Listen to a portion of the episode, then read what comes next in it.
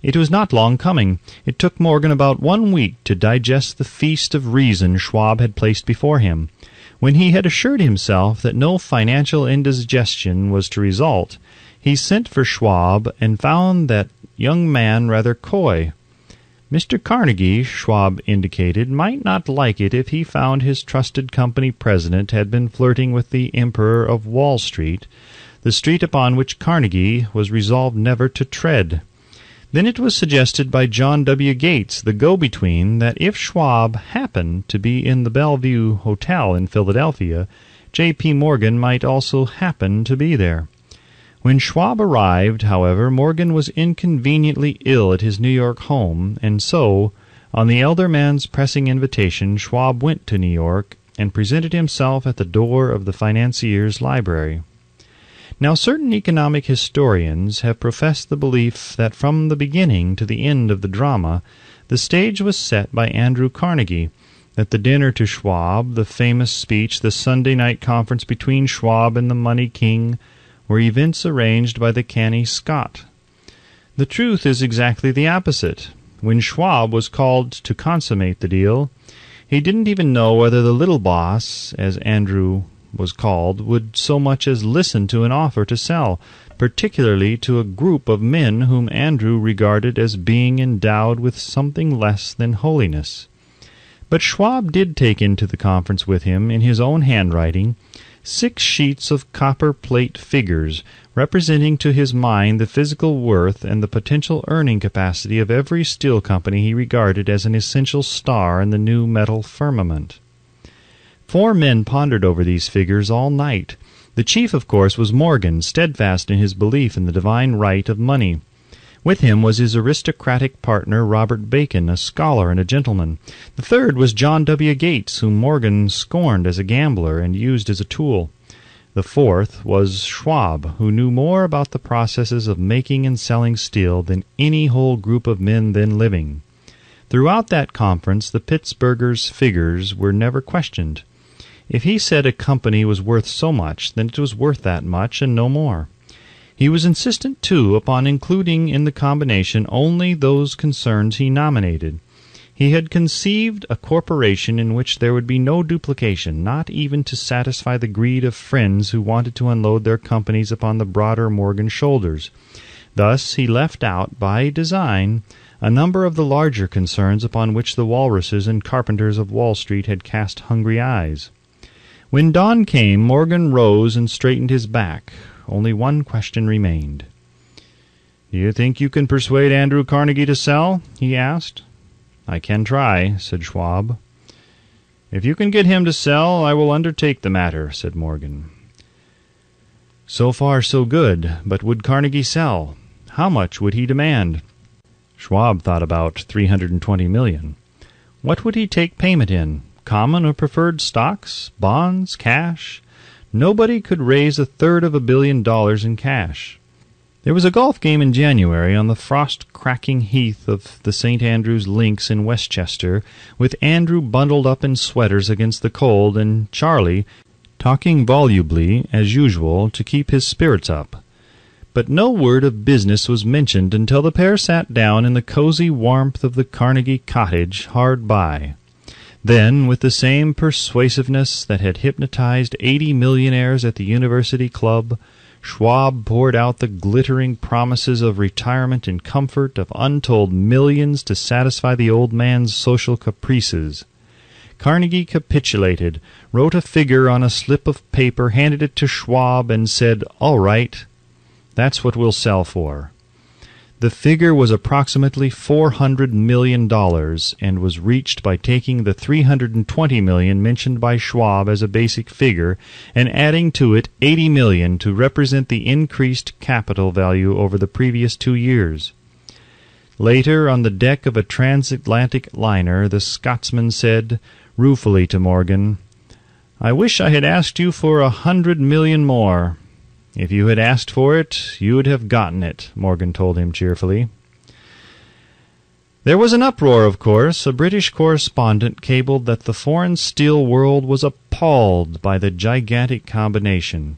President Hadley of Yale declared that unless trusts were regulated, the country might expect an emperor in Washington within the next twenty five years. But that able stock manipulator, Keene, went at his work of shoving the new stock at the public so vigorously that all the excess water, estimated by some at nearly six hundred million, was absorbed in a twinkling. So Carnegie had his millions, and the Morgan Syndicate had sixty-two million for all its trouble, and all the boys from Gates to Gary had their millions. The thirty-eight-year-old Schwab had his reward. He was made president of the new corporation and remained in control until 1930. The dramatic story of big business which you have just finished was included in this book because it is a perfect illustration of the method by which desire can be transmuted into its physical equivalent. I imagine some readers will question the statement that a mere intangible desire can be converted into its physical equivalent. Doubtless, some will say, you cannot convert nothing into something. The answer is in the story of the United States Steel. That giant organization was created in the mind of one man. The plan by which the organization was provided with the steel mills that gave it financial stability was created in the mind of the same man. His faith, his desire, his imagination, his persistence were the real ingredients that went into the United States Steel. The steel mills and mechanical equipment acquired by the corporation after it had been brought into legal existence were incidental. But careful analysis will disclose the fact that the appraised value of the properties acquired by the corporation increased in value by an estimated six hundred million dollars by the mere transaction which consolidated them under one management. In other words, Charles M. Schwab's idea, plus the faith with which he conveyed it to the minds of J. P. Morgan and the others, was marketed for a profit of approximately six hundred million dollars. Not an insignificant sum for a single idea. What happened to some of the men who took their share of the millions of dollars of profit made by this transaction is a matter with which we are not now concerned. The important feature of the astounding achievement is that it serves as unquestionable evidence of the soundness of the philosophy described in this book, because this philosophy was the warp and the woof of the entire transaction. Moreover, the practicability of the philosophy has been established by the fact that the United States Steel Corporation prospered and became one of the richest and most powerful corporations in America, employing thousands of people developing new uses for steel and opening new markets, thus proving that the 600 million in profit which the Schwab idea produced was earned. Riches begin in the form of thought. The amount is limited only by the person whose mind the thought is put into motion. Faith removes limitations. Remember this when you are ready to bargain with life for whatever it is that you ask as your price for having passed this way. Remember also that the man who created the United States Steel Corporation was practically unknown at the time.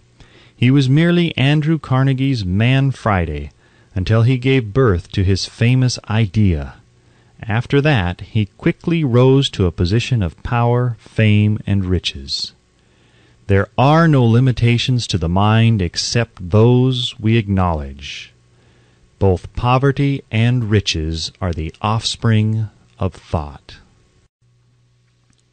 Chapter 4 Autosuggestion The Medium for Influencing the Subconscious Mind. The Third Step Toward Riches. Autosuggestion is a term which applies to all suggestions and all self administered stimuli which reach one's mind through the five senses.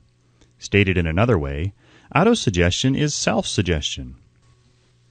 It is the agency of communication between that part of the mind where conscious thought takes place and that which serves as the seat of action for the subconscious mind. Through the dominating thoughts which one permits to remain in the conscious mind, whether these thoughts be negative or positive is immaterial, the principle of autosuggestion voluntarily reaches the subconscious mind and influences it with these thoughts. No thought, whether it be negative or positive, can enter the subconscious mind without the aid of the principle of autosuggestion. with the exception of thoughts picked up from the ether. Stated differently, all sense impressions which are perceived through the five senses are stopped by the conscious thinking mind, and may be either passed on to the subconscious mind or rejected at will. The conscious faculty serves, therefore, as an outer guard to the approach of the subconscious. Nature has so built man that he has absolute control over the material which reaches his subconscious mind through his five senses, although this is not meant to be construed as a statement that man always exercises this control. In the great majority of instances he does not exercise it, which explains why so many people go through life in poverty. Recall what has been said about the subconscious mind resembling a fertile garden spot in which weeds will grow in abundance if the seeds of more desirable crops are not sown therein. Autosuggestion is the agency of control through which an individual may voluntarily feed his subconscious mind on thoughts of a creative nature or, by neglect, permit thoughts of a destructive nature to find their way into this rich garden of the mind. You were instructed in the last of the six steps described in the chapter on desire to read aloud twice daily the written statement of your desire for money and to see and feel yourself already in possession of the money. By following these instructions, you communicate the object of your desire directly to your subconscious mind in a spirit of absolute faith. Through repetition of this procedure, you voluntarily create thought habits which are favorable to your efforts to transmute desire into its monetary equivalent. Go back to these six steps described in Chapter 2 and read them again, very carefully, before you proceed further.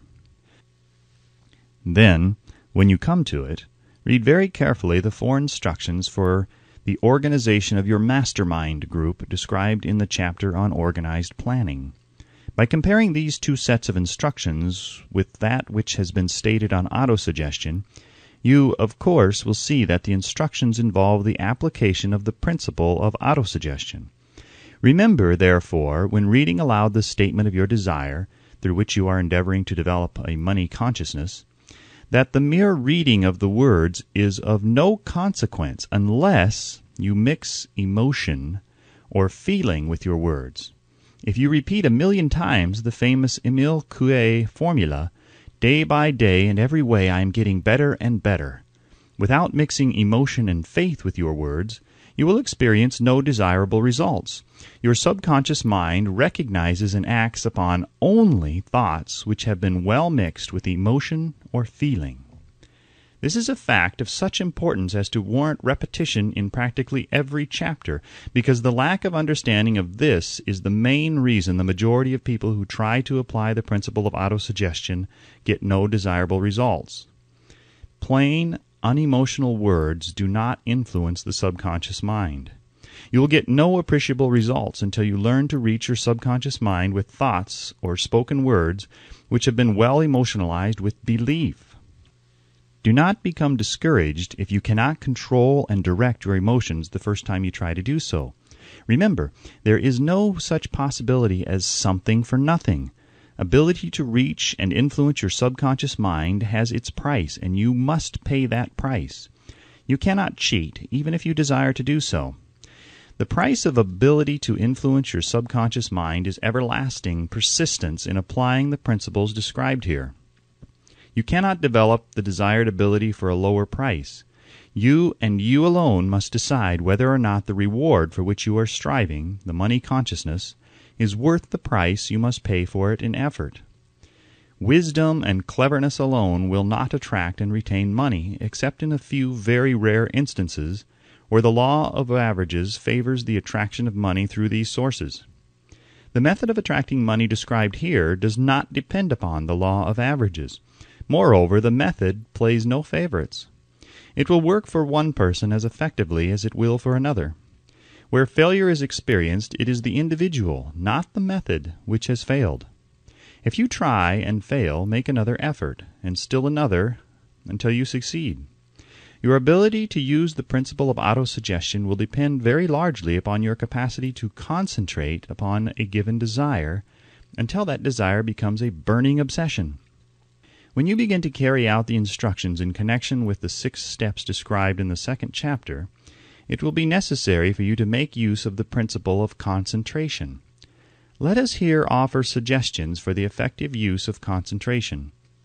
When you begin to carry out the first of the six steps, which instructs you to fix in your own mind the exact amount of money you desire, hold your thoughts on that amount of money by concentration or fixation of attention, with your eyes closed until you can actually see the physical appearance of the money. Do this at least once each day. As you go through these exercises, follow the instructions given in the chapter on faith and see yourself actually in possession of the money. Here is a most significant fact. The subconscious mind takes any orders given it in a spirit of absolute faith and acts upon those orders although the orders often have to be presented over and over again through repetition before they are interpreted by the subconscious mind. Following the preceding statement, consider the possibility of playing a perfectly legitimate trick on your subconscious mind by making it believe, because you believe it, that you must have the amount of money you are visualizing that this money is already awaiting your claim, that the subconscious mind must hand over to you practical plans for acquiring the money which is yours. Hand over the thought suggested in the preceding paragraph to your imagination, and see what your imagination can or will do to create practical plans for the accumulation of money through transmutation of your desire. Do not wait for a definite plan through which you intend to exchange services or merchandise in return for the money you are visualizing but begin at once to see yourself in possession of the money, demanding and expecting meanwhile that your subconscious mind will hand over the plan or plans you need. Be on the alert for these plans, and when they appear, put them into action immediately. When the plans appear, they will probably flash into your mind through the sixth sense in the form of an inspiration. This inspiration may be considered a direct telegram or message from the infinite intelligence. Treat it with respect and act upon it as soon as you receive it. Failure to do this will be fatal to your success. In the fourth of the six steps, you are instructed to create a definite plan for carrying out your desire and begin at once to put this plan into action. You should follow this instruction in the manner described in the preceding paragraph. Do not trust to your reason when creating your plan for accumulating money through the transmutation of desire. Your reason is faulty. Moreover, your reasoning faculty may be lazy, and if you depend entirely upon it to serve you, it may disappoint you. When visualizing the money you intend to accumulate with closed eyes, see yourself rendering the service or delivering the merchandise you intend to give in return for this money. This is important. The fact that you are reading this book is an indication that you earnestly seek knowledge. It is also an indication that you are a student of this subject. If you are only a student, there is a chance that you may learn much that you did not know, but will learn only by assuming an attitude of humility. If you choose to follow some of the instructions but neglect or refuse to follow others, you will fail. To get satisfactory results, you must follow all instructions in a spirit of faith. The instructions given in connection with the six steps in the second chapter will now be summarized and blended with the principles covered by this chapter as follows.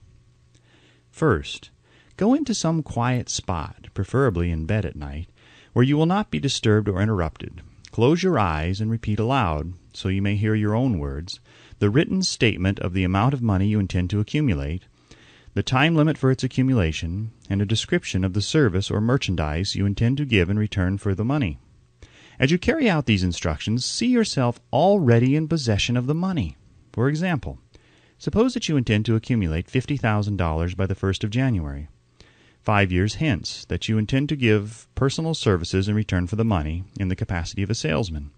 Your written statement of your purpose should be similar to the following. By the first day of January 2000 blank, I will have in my possession $50,000 which will come to me in various amounts from time to time during the interim. In return for this money, I will give the most efficient service of which I am capable, rendering the fullest possible quantity and the best possible quality of service in the capacity of a salesman of describe the service or merchandise you intend to sell. I believe that I will have this money in my possession. My faith is so strong that I can now see this money before my eyes. I can touch it with my hands. It is now awaiting transfer to me at the time and in the proportion that I deliver the service I intend to render in return for it. I am awaiting a plan by which to accumulate this money, and I will follow that plan when it is received. Second, repeat this program night and morning until you can see, in your imagination, the money that you intend to accumulate. Third, Place a written copy of your statement where you can see it night and morning and read it just before retiring and upon arising until it has been memorized. Remember, as you carry out these instructions, that you are applying the principle of autosuggestion for the purpose of giving orders to your subconscious mind. Remember also that your subconscious mind will act only upon instructions which are emotionalized and handed over to it with feeling Faith is the strongest and most productive of the emotions. Follow the instructions given in the chapter on faith. These instructions may, at first, seem abstract. Do not let this disturb you. Follow the instructions, no matter how abstract or impractical they may at first appear to be. The time will soon come, if you do as you have been instructed, in spirit as well as in act, when a whole new universe of power will unfold to you. Skepticism in connection with all new ideas is characteristic of all human beings.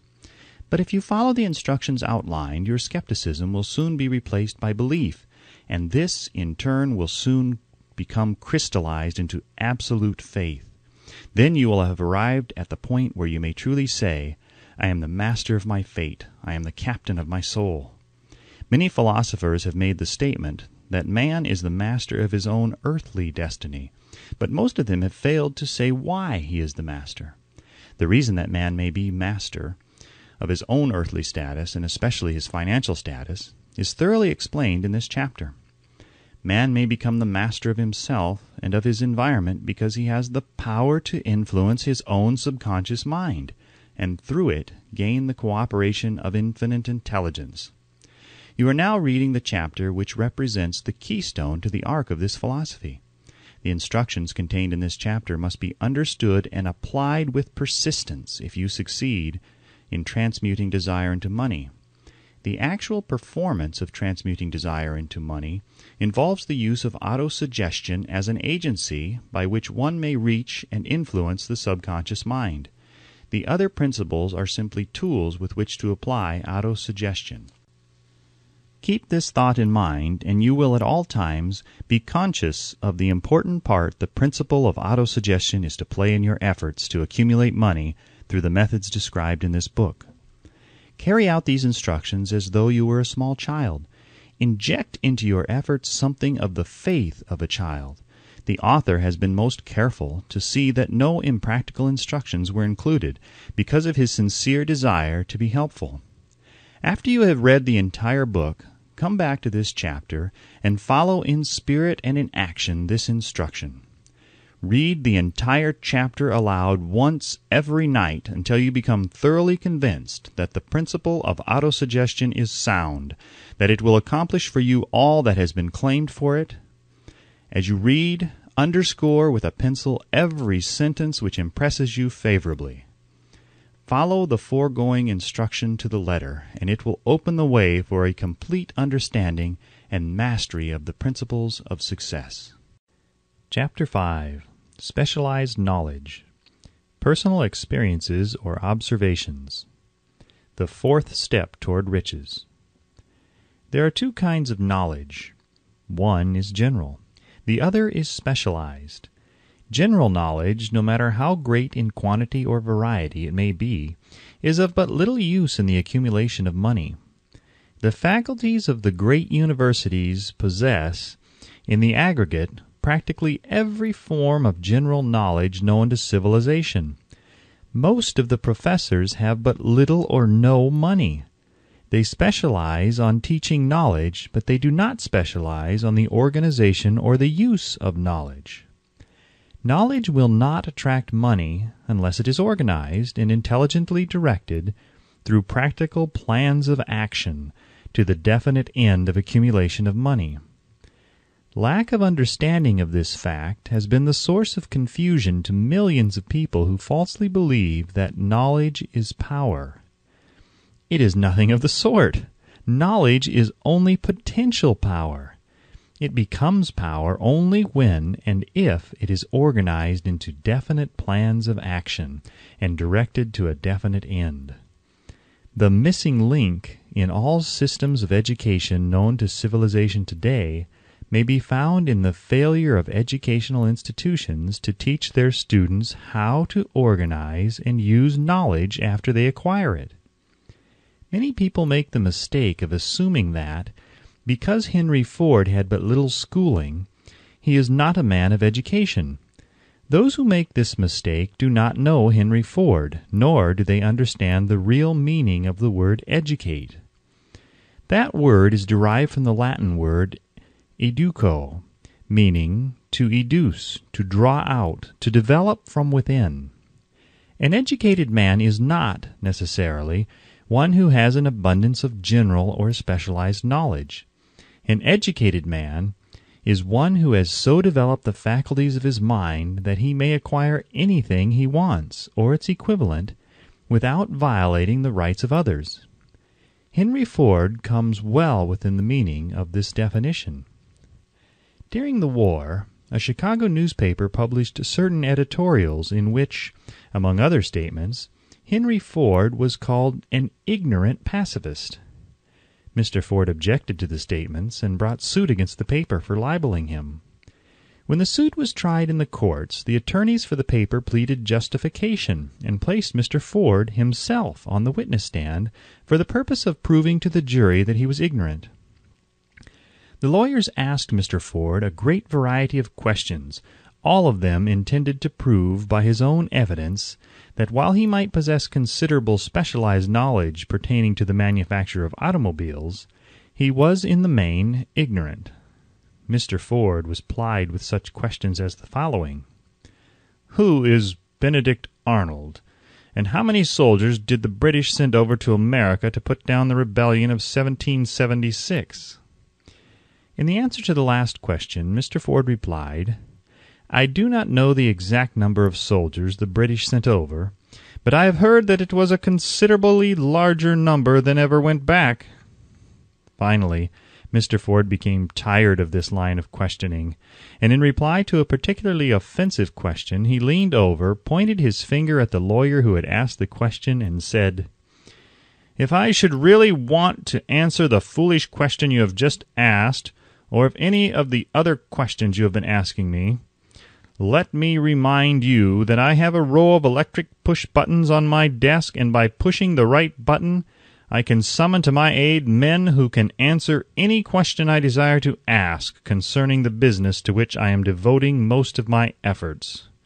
Now, will you kindly tell me why I should clutter up my mind with general knowledge for the purpose of being able to answer questions when I have men around me who can supply any knowledge I require? There certainly was good logic to that reply. That answer floored the lawyer. Every person in the courtroom realized it was the answer, not of an ignorant man, but of a man of education. Any man is educated who knows where to get knowledge when he needs it, and how to organize that knowledge into definite plans of action. Through the assistance of his mastermind group, Henry Ford had at his command all the specialized knowledge he needed to enable him to become one of the wealthiest men in America. It was not essential that he have this knowledge in his own mind. Surely no person who has sufficient inclination and intelligence to read a book of this nature can possibly miss the significance of this illustration. Before you can be sure of your ability to transmute desire into its monetary equivalent, you will require specialized knowledge of the service, merchandise, or profession which you intend to offer in return for fortune. Perhaps you may need much more specialized knowledge than you have the ability or the inclination to acquire, and if this should be true, you may bridge your weakness through the aid of your mastermind group. Andrew Carnegie stated that he, personally, knew nothing about the technical end of the steel business Moreover, he did not particularly care to know anything about it. The specialized knowledge which he required for the manufacture and marketing of steel he found available through the individual units of his mastermind group. The accumulation of great fortunes call for power, and power is acquired through highly organized and intelligently directed specialized knowledge, but that knowledge does not necessarily have to be in the possession of the man who accumulates the fortune. The preceding paragraph should give hope and encouragement to the man with ambition to accumulate a fortune who has not possessed himself of the necessary education to supply such specialized knowledge as he may require. Men sometimes go through life suffering from inferiority complexes because they are not men of education. The man who can organize and direct a mastermind group of men who possess knowledge useful in the accumulation of money is just as much a man of education as any man in the group. Remember this if you suffer from a feeling of inferiority because your schooling has been limited. Thomas A. Edison had only three months of schooling during his entire life. He did not lack education, neither did he die poor. Henry Ford had less than a sixth grade schooling, but he has managed to do pretty well by himself financially. Specialized knowledge is among the most plentiful and the cheapest forms of service which may be had. If you doubt this, consult the payroll at any university. It pays to know how to purchase knowledge. First of all, decide the sort of specialized knowledge you require and the purpose for which it is needed. To a large extent, your major purpose in life, the goal toward which you are working, will help determine what knowledge you need. With this question settled, your next move requires that you have accurate information concerning dependable sources of knowledge. The more important of these are A. One's own experience and education. B Experience and education available through cooperation of others, Mastermind Alliance. C. Colleges and universities. D. Public libraries, through books and periodicals in which may be found all the knowledge organized by civilization. E. Special training courses, through night schools and home study schools in particular. As knowledge is acquired, it must be organized and put into use for a definite purpose through practical plans. Knowledge has no value except that which can be gained from its application towards some worthy end. This is one reason why college degrees are not valued more highly. They represent nothing but miscellaneous knowledge. If you contemplate taking additional schooling, First determine the purpose for which you want the knowledge you are seeking. Then learn where this particular sort of knowledge can be obtained from reliable sources. Successful men in all callings never stop acquiring specialized knowledge related to their major purpose, business, or profession. Those who are not successful usually make the mistake of believing that the knowledge acquiring period ends when one finishes school. The truth is that schooling does little more than to put one in the way of learning how to acquire practical knowledge. With this changed world, which began at the end of the economic collapse, came also astounding changes in educational requirements. The order of the day is specialization. This truth was emphasized by Roger P. Moore, Secretary of Appointments of Columbia University. Specialists most sought Particularly sought after by employing companies are candidates who have specialized in some field, business school graduates with training in accounting and statistics, engineers of all varieties, journalists, architects, chemists, and also outstanding leaders and activity men of the senior class. The man who has been active on the campus, whose personality is such that he gets along with all kinds of people, and who has done an adequate job with his studies, has a most decided edge over the strictly academic student. Some of these, because of their all around qualifications, have received several offers of positions, a few of them as many as six. In departing from the conception that the straight A student was invariably the one to get the choice of the better jobs, Mr. Moore said that most companies look not only to academic records but to activity reports and personalities of the students. One of the largest industrial companies, the leader in its field, in writing to Mr. Moore concerning prospective seniors at the college, said, We are interested primarily in finding men who can make exceptional progress in management work. For this reason, we emphasize qualities of character, intelligence, and personality far more than specific educational background. Apprenticeship proposed.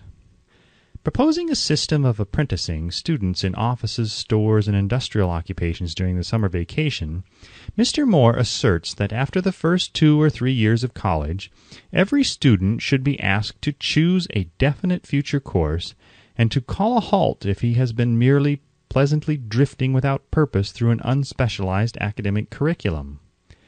Colleges and universities must face the practical consideration that all professions and occupations now demand specialists.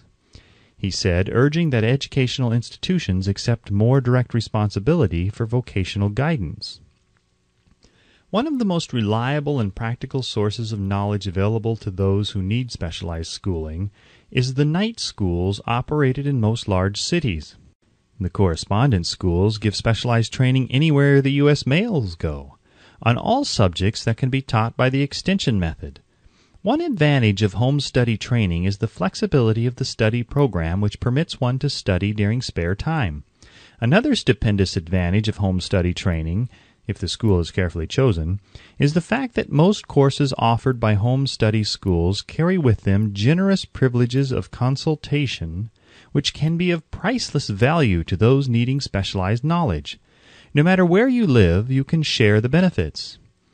Anything acquired without effort and without cost is generally unappreciated, often discredited. Perhaps this is why we get so little from our marvelous opportunity in public schools. The self discipline one receives from a definite program of specialized study makes up to some extent for the wasted opportunity when knowledge was available without cost. Correspondence schools are highly organized business institutions. Their tuition fees are so low that they are forced to insist upon prompt payments. Being asked to pay, whether the student makes good grades or poor, has the effect of causing one to follow through with the course when he would otherwise drop it. The correspondence schools have not stressed this point sufficiently, for the truth is that their collection departments constitute the very finest sort of training on decision, promptness, action, and the habit of finishing that which one begins. I learned this from experience more than 25 years ago. I enrolled for a home study course in advertising. After completing eight or ten lessons, I stopped studying, but the school did not stop sending me bills. Moreover, it insisted upon payment whether I kept up my studies or not. I decided that if I had to pay for the course, which I had legally obligated myself to do, I should complete the lessons and get my money's worth. I felt at the time that the collection system of the school was somewhat too well organized, but I learned later in life that it was a valuable part of my training for which no charge had been made. Being forced to pay, I went ahead and completed the course. Later in life I discovered that the efficient collection system of that school had been worth much in the form of money earned, because of the training in advertising I had so reluctantly taken. We have in this country what is said to be the greatest public school system in the world. We have invested fabulous sums for fine buildings. We have provided convenient transportation for children living in rural districts so they may attend the best schools. But there is one astounding weakness to this marvelous system. It is free. One of the strange things about human beings is that they value only that which has a price. The free schools of America and the free public libraries do not impress people because they are free. This is the major reason why so many people find it necessary to acquire additional training after they quit school and go to work. It is also one of the major reasons why employers give greater consideration to employees who take home study courses. They have learned from experience that any person who has the ambition to give up a part of his spare time to studying at home has in him those qualities which make for leadership. This recognition is not a charitable gesture, it is sound business judgment upon the part of the employers. There is one weakness in people for which there is no remedy. It is the universal weakness of lack of ambition. Persons, especially salaried people, who schedule their spare time to provide for home study seldom remain at the bottom very long. Their action opens the way for the upward climb, removes many obstacles from their path, and gains the friendly interest of those who have the power to put them in the way of opportunity. The home study method of training is especially suited to the needs of employed people who find, after leaving school, that they must acquire additional specialized knowledge but cannot spare the time to go back to school. The changed economic conditions prevailing since the Depression have made it necessary for thousands of people to find additional or new sources of income. For the majority of these, the solution to their problem may be found only by acquiring specialized knowledge. Many will be forced to change their occupations entirely. When a merchant finds that a certain line of merchandise is not selling, he usually supplants it with another that is in demand. The person whose business is that of marketing personal services must also be an efficient merchant. If his services do not bring adequate returns in one occupation, he must change to another where broader opportunities are available. Stewart Austin Weir prepared himself as a construction engineer and followed this line of work until the Depression limited his market to where it did not give him the income he required. He took inventory of himself, decided to change his profession to law, went back to school, and took special courses by which he prepared himself as a corporation lawyer.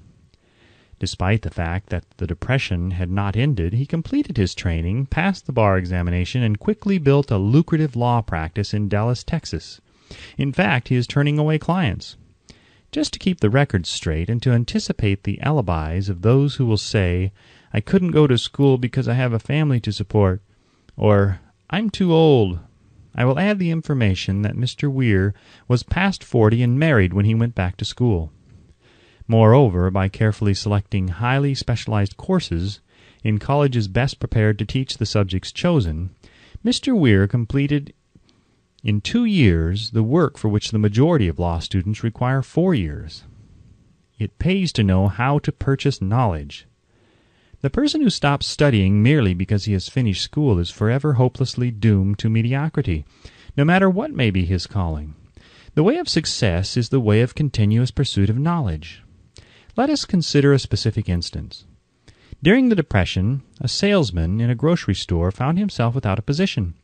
Having had some bookkeeping experience, he took a special course in accounting, familiarized himself with all the latest bookkeeping and office equipment, and went into business for himself. Starting with the grocer for whom he had formerly worked, he made contracts with more than 100 small merchants to keep their books at a very nominal monthly fee. His idea was so practical that he soon found it necessary to set up a portable office in a light delivery truck, which he equipped with modern bookkeeping machinery. He now has a fleet of these bookkeeping offices on wheels and employs a large staff of assistants, thus providing small merchants with accounting service equal to the best that money can buy at a very nominal cost. Specialized knowledge plus imagination were the ingredients that went into this unique and successful business. Last year the owner of that business paid an income tax of almost ten times as much as was paid by the merchant for whom he worked when the Depression forced upon him a temporary adversity which proved to be a blessing in disguise. The beginning of this successful business was an idea. Inasmuch as I had the privilege of supplying the unemployed salesman with that idea, I now assume the further privilege of suggesting another idea which was within it the possibility of even greater income also the possibility of rendering useful service to thousands of people who badly need that service. The idea was suggested by the salesman who gave up selling and went into the business of keeping books on a wholesale basis. When the plan was suggested as a solution of his unemployment problem, he quickly exclaimed, I like the idea, but I would not know how to turn it into cash. In other words, he complained he would not know how to market his bookkeeping knowledge after he acquired it. So that brought up another problem which had to be solved. With the aid of a young woman typist, clever at hand lettering, and who could put the story together, a very attractive book was prepared describing the advantages of the new system of bookkeeping. The pages were neatly typed and pasted in an ordinary scrapbook, which was used as a silent salesman with which the story of this new business was so effectively told that its owner soon had more accounts than he could possibly handle. There are thousands of people all over the country who need the services of a merchandising specialist capable of preparing an attractive brief for use in marketing personal services. The aggregate annual income from such a service might easily exceed that received by the largest employment agency, and the benefits of the service might be made far greater to the purchaser than any to be obtained from an employment agency. The idea here described was born of necessity to bridge an emergency which had to be covered, but it did not stop by merely serving one person. The woman who created the idea has a keen imagination. She saw in her newly born brainchild the making of a new profession, one that is destined to render valuable service to thousands of people who need practical guidance in marketing personal services.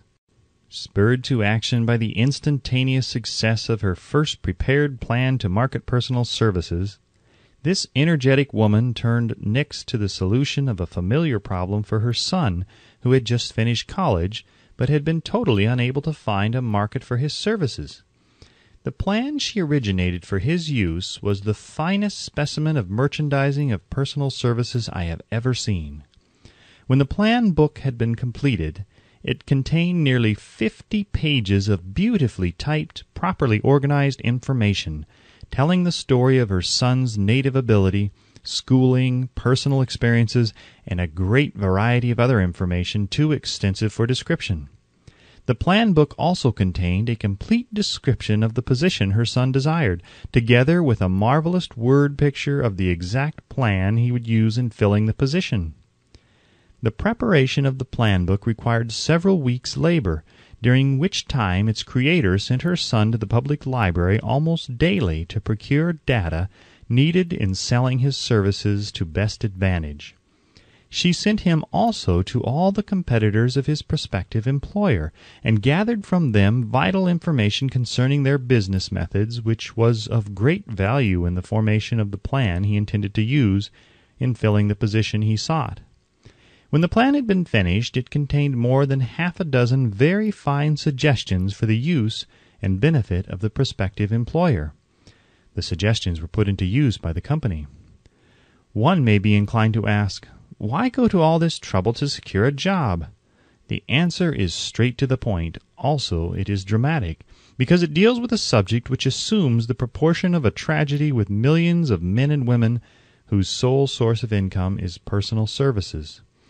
The answer is doing a thing well never is trouble. The plan prepared by this woman for the benefit of her son helped him get the job for which he applied at the first interview at a salary fixed by himself. Moreover, and this too is important, the position did not require the young man to start at the bottom. He began as a junior executive at an executive's salary. Why go to all this trouble, do you ask? Well, for one thing, the planned presentation of this young man's application for a position clipped off no less than ten years of time he would have required to get to where he began, had he started at the bottom and worked his way up. The idea of starting at the bottom and working one's way up may appear to be sound, but the major objection to it is this. Too many of those who begin at the bottom never manage to lift their heads high enough to be seen by opportunity, so they remain at the bottom. It should be remembered also that the outlook from the bottom is not very bright or encouraging. It has a tendency to kill off ambition. We call it getting into a rut, which means that we accept our fate because we form the habit of daily routine, a habit that finally becomes so strong we cease to try to throw it off and that is another reason why it pays to start one or two steps above the bottom. By so doing, one forms the habit of looking around, of observing how others get ahead, of seeing opportunity, and of embracing it without hesitation. Dan Halpin is a splendid example of what I mean. During his college days, he was manager of the famous 1930 National Championship Notre Dame football team when it was under the direction of the late Knute Rockne. Perhaps he was inspired by the great football coach to aim high and not mistake temporary defeat for failure, just as Andrew Carnegie, the great industrial leader, inspired his young business lieutenants to set high goals for themselves. At any rate, young Halpin finished college at a mighty unfavorable time, when the Depression had made jobs scarce, so, after a fling at investment banking and motion pictures, he took the first opening with a potential future he could find. Selling electrical hearing aids on a commission basis. Anyone could start in that sort of job, and Halpin knew it. But it was enough to open the door of opportunity to him. For almost two years he continued in a job not to his liking, and he would never have risen above that job if he had not done something about his dissatisfaction. He aimed first at the job of assistant sales manager of his company, and got the job. That one step upward placed him high enough above the crowd to enable him to see still greater opportunity. Also, it placed him where opportunity could see him. He made such a fine record selling hearing aids that A. M. Andrews, chairman of the board of the Dictograph Products Company, a business competitor of the company for which Halpin worked, wanted to know something about that man, Dan Halpin, who was taking big sales away from the long established Dictograph Company. He sent for Halpin. When the interview was over, Halpin was the new sales manager in charge of the Acousticon division. Then, to test Halpin's mettle, Mr. Andrews went away to Florida for three months, leaving him to sink or swim in his new job. He did not sink. Knute Rockne's spirit of all the world loves a winner and has no time for a loser inspired him to put so much into his job that he was recently elected vice president of the company and general manager of the Acousticon and Silent Radio division, a job which most men would be proud to earn through ten years of loyal effort. Halpin turned the trick in little more than six months. It is difficult to say whether Mr. Andrews or Mr. Halpin is more deserving of eulogy, for the reason that both showed evidence of having an abundance of that very rare quality known as imagination. Mr. Andrews deserves credit for seeing in young Halpin a go-getter of the highest order. Halpin deserves credit for refusing to compromise with life by accepting and keeping a job he did not want and that is one of the major points I am trying to emphasize through this entire philosophy that we rise to high positions or remain at the bottom because of conditions we can control if we desire to control them. I am also trying to emphasize another point, namely that both success and failure are largely the results of habit. I have not the slightest doubt that Dan Halpin's close association with the greatest football coach America ever knew planted in his mind the same brand of desire to excel which made the Notre Dame football team world famous. Truly, there is something to the idea that hero worship is helpful, provided one worships a winner. Halpin tells me that Rockne was one of the world's greatest leaders of men in all history. My belief in the theory that business associations are vital factors, both in failure and in success, was recently demonstrated when my son Blair was negotiating with Dan Halpin for a position. Mr. Halpin offered him a beginning salary of about one half what he could have gotten from a rival company. I brought parental pressure to bear and induced him to accept the place with Mr. Halpin because I believe that close association with one who refuses to compromise with circumstances he does not like is an asset that can never be measured in terms of money. The bottom is a monotonous, dreary, unprofitable place for any person. That is why I have taken the time to describe how lowly beginnings may be circumvented by proper planning. Also, that is why so much space has been devoted to a description of this new profession, created by a woman who was inspired to do a fine job of planning because she wanted her son to have a favorable break. With the changed conditions ushered in by the world economic collapse came also the need for newer and better ways of marketing personal services. It is hard to determine why someone had not previously discovered this stupendous need, in view of the fact that more money changes hands in return for personal services than for any other purpose. The sum paid out monthly to people who work for wages and salaries is so huge that it runs into hundreds of millions and the annual distribution amounts to billions. Perhaps some will find in the idea here briefly described the nucleus of the riches they desire. Ideas with much less merit have been the seedlings from which great fortunes have grown. Woolworth's five and ten cent store idea, for example, had far less merit, but it piled up a fortune for its creator. Those seeing opportunity lurking in this suggestion will find valuable aid in the chapter on organized planning. Incidentally, an efficient merchandiser of personal services would find a growing demand for his services wherever there are men and women who seek better markets for their services. By applying the mastermind principle, a few people with suitable talent could form an alliance and have a paying business very quickly. One would need to be a fair writer with a flair for advertising and selling, one handy at typing and hand lettering, and one should be a first class business getter who would let the world know about the service. If one person possessed all these abilities, he might carry on the business alone until it outgrew him. The woman who prepared the personal service sales plan for her son now receives requests from all parts of the country for her cooperation in preparing similar plans for others who desire to market their personal services for more money. She has a staff of expert typists, artists, and writers who have the ability to dramatize the case history so effectively that one's personal services can be marketed for much more money than the prevailing wages for similar services. She is so confident of her ability that she accepts as the major portion of her fee a percentage of the increased pay she helps her clients to earn. It must not be supposed that her plan merely consists of clever salesmanship, by which she helps men and women to demand and receive more money for the same services they formerly sold for less pay. She looks after the interests of the purchaser as well as the seller of personal services, and so prepares her plans that the employer receives full value for the additional money he pays.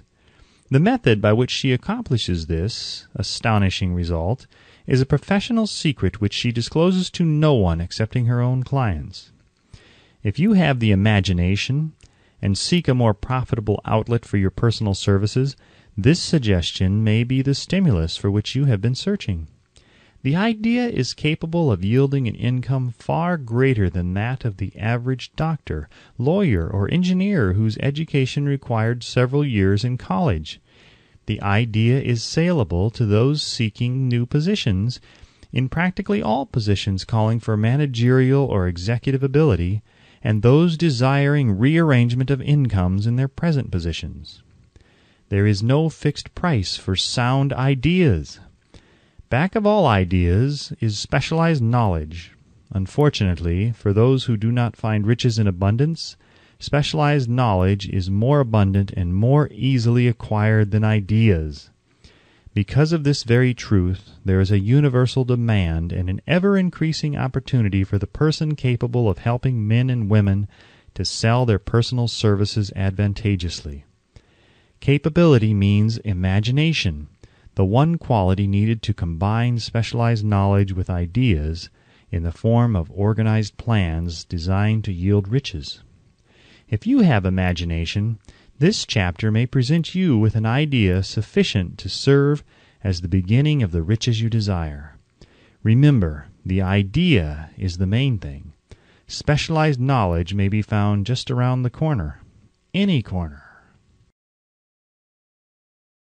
Chapter 6 Imagination The Workshop of the Mind The Fifth Step Toward Riches the imagination is literally the workshop wherein are fashioned all plans created by man. The impulse, the desire, is given shape, form, and action through the aid of the imaginative faculty of the mind. It has been said that man can create anything which he can imagine. Of all the ages of civilization, this is the most favorable for the development of the imagination, because it is an age of rapid change. On every hand one may contact stimuli which develop the imagination. Through the aid of his imaginative faculty, man has discovered and harnessed more of nature's forces during the past fifty years than during the entire history of the human race previous to that time. He has conquered the air so completely that the birds are a poor match for him in flying, He has harnessed the ether and made it serve as a means of instantaneous communication with any part of the world. He has analyzed and weighed the sun at a distance of millions of miles, and has determined through the aid of imagination the elements of which it consists. He has discovered that his own brain is both a broadcasting and a receiving station for the vibration of thought and he is beginning now to learn how to make practical use of this discovery. He has increased the speed of locomotion until he may now travel at a speed of more than 300 miles an hour. The time will soon come when a man may breakfast in New York and lunch in San Francisco. Man's only limitation, within reason, lies in his development and use of his imagination. He has not yet reached the apex of development in the use of his imaginative faculty. He has merely discovered that he has an imagination, and has commenced to use it in a very elementary way. Two forms of imagination. The imaginative faculty functions in two forms. One is known as synthetic imagination, and the other as creative imagination. Synthetic imagination. Through this faculty one may arrange old concepts, ideas, or plans into new combinations. This faculty creates nothing. It merely works with the material of experience, education, and observation with which it is fed. It is the faculty used most by the inventor, with the exception of the genius who draws upon the creative imagination when he cannot solve his problem through synthetic imagination. Creative imagination. Through the faculty of creative imagination, the finite mind of man has direct communication with infinite intelligence. It is the faculty through which hunches and inspirations are received. It is by this faculty that all basic or new ideas are handed over to man. It is through this faculty that thought vibrations from the minds of others are received, it is through this faculty that one individual may tune in or communicate with the subconscious minds of other men. The creative imagination works automatically, in the manner described in subsequent pages. This faculty functions only when the conscious mind is vibrating at an exceedingly rapid rate, as for example when the conscious mind is stimulated through the emotion of a strong desire. The creative faculty becomes more alert, more receptive to vibrations from the sources mentioned, in proportion to its development through use. This statement is significant. Ponder over it before passing on. Keep in mind as you follow these principles that the entire story of how one may convert desire into money cannot be told in one statement. The story will be complete only when one has mastered, assimilated, and begun to make use of all the principles.